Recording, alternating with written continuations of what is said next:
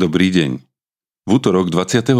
júna slovo Božie nachádzame napísané v prvej knihe Mojžišovej v 43. kapitole vo veršoch 15. až 34. Potom mužovia vzali ten dar.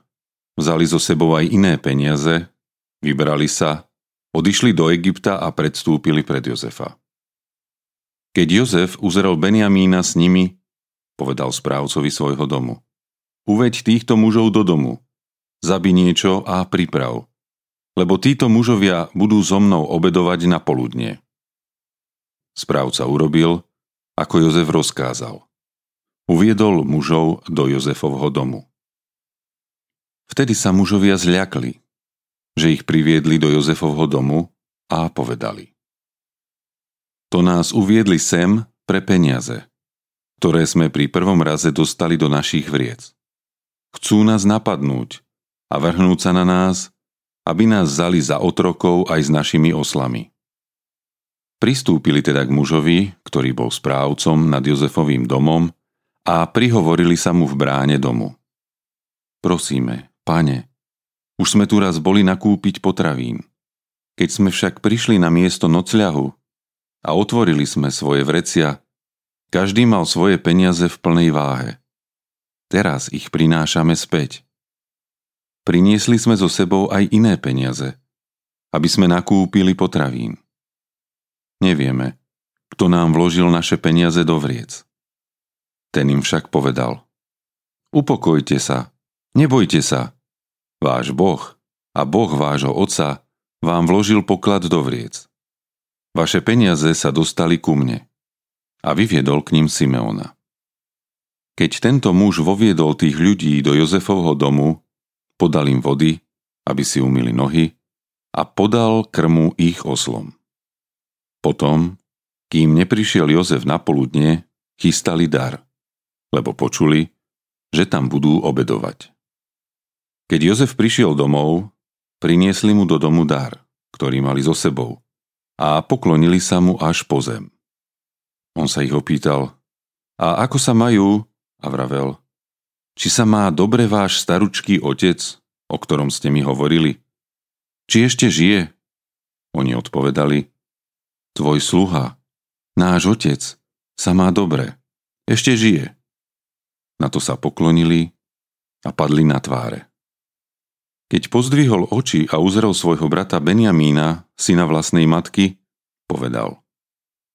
Je to váš najmladší brat, o ktorom ste mi hovorili? Potom riekol, Boh ti buď milostivý, syn môj. Na to sa Jozef náhle vzdialil, lebo sa rozcitlivel pri pohľade na brata a chcelo sa mu plakať. Vošiel do zadnej izby a tam sa vyplakal. Keď si umil tvár, vyšiel von a ovládajúca povedal Podávajte jedlo. A podávali. Osobitne jemu, osobitne im a osobitne egyptianom, ktorí jedli s ním. Egyptiania totiž nesmú jesť s hebrejcami, lebo je to pre egyptianov ohavnosť. A oni sedeli pred ním. Prvorodený podľa svojho prvorodenstva a najmladší podľa svojej mladosti. Takže s údivom hľadeli títo mužovia jeden na druhého. Potom im dal nosiť jedlá, čo boli pred nimi. Benjamínovi sa však dostalo 5 ráz toľko jedla ako ostatným. Potom sa napili s ním a dostali sa do dobrej vôle. Naše stretnutia Jozefovi bratia prišli opäť do Egypta. Nič netušiac sa opäť stretli so svojím nevlastným bratom, ktorý s nimi rozohral zvláštnu hru. Pozoruje ich, premýšľa o nich, spomína si na časy, ktoré s nimi strávil, aj na to, ako sa ho zbavili – pri čítaní týchto slov z písma ma vždy prenasleduje jedna otázka. Prečo to robí? Prečo sa im hneď neodhalí? Hrá sa s nimi? Je to jeho pomsta? Nevyzerá to tak. Nevidíme na ňom nenávisť ani chladnokrvnosť. Aj svoj odstup musí s námahou predstierať a keď uvidí svojho vlastného brata, Benjamína, musí náhle odbehnúť, lebo nevie potlačiť slzy. Podstata Jozefovej hry je ukrytá práve v tých slzách. Jozef sa musí s týmto všetkým vyrovnať.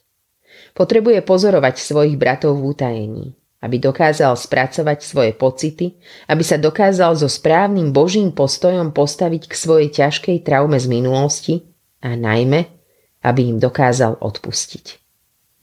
I keď to priamo v texte nemáme zachytené, som presvedčený, že každé jeho stretnutie s bratmi sprevádzal ťažký modlitebný zápas. Vyrovnať sa so zradou a ublížením je ťažké, tým viac, keď ho spôsobí vlastná rodina. Za všetko to ťažké prelial na kríži svoju krv Boží syn. A to je dobrá správa. Dá sa odpustiť aj tomu, kto ťa ponížil, kto dotrhal tvoju dušu na Frankforce. V tvojom odpustení skrze pána Ježiša a jeho dielo spásy sa ukrýva aj tvoje uzdravenie. Autorom dnešného zamyslenia je Martin Mitikováč. Modlíme sa za cirkevný zbor Ochtiná. thank you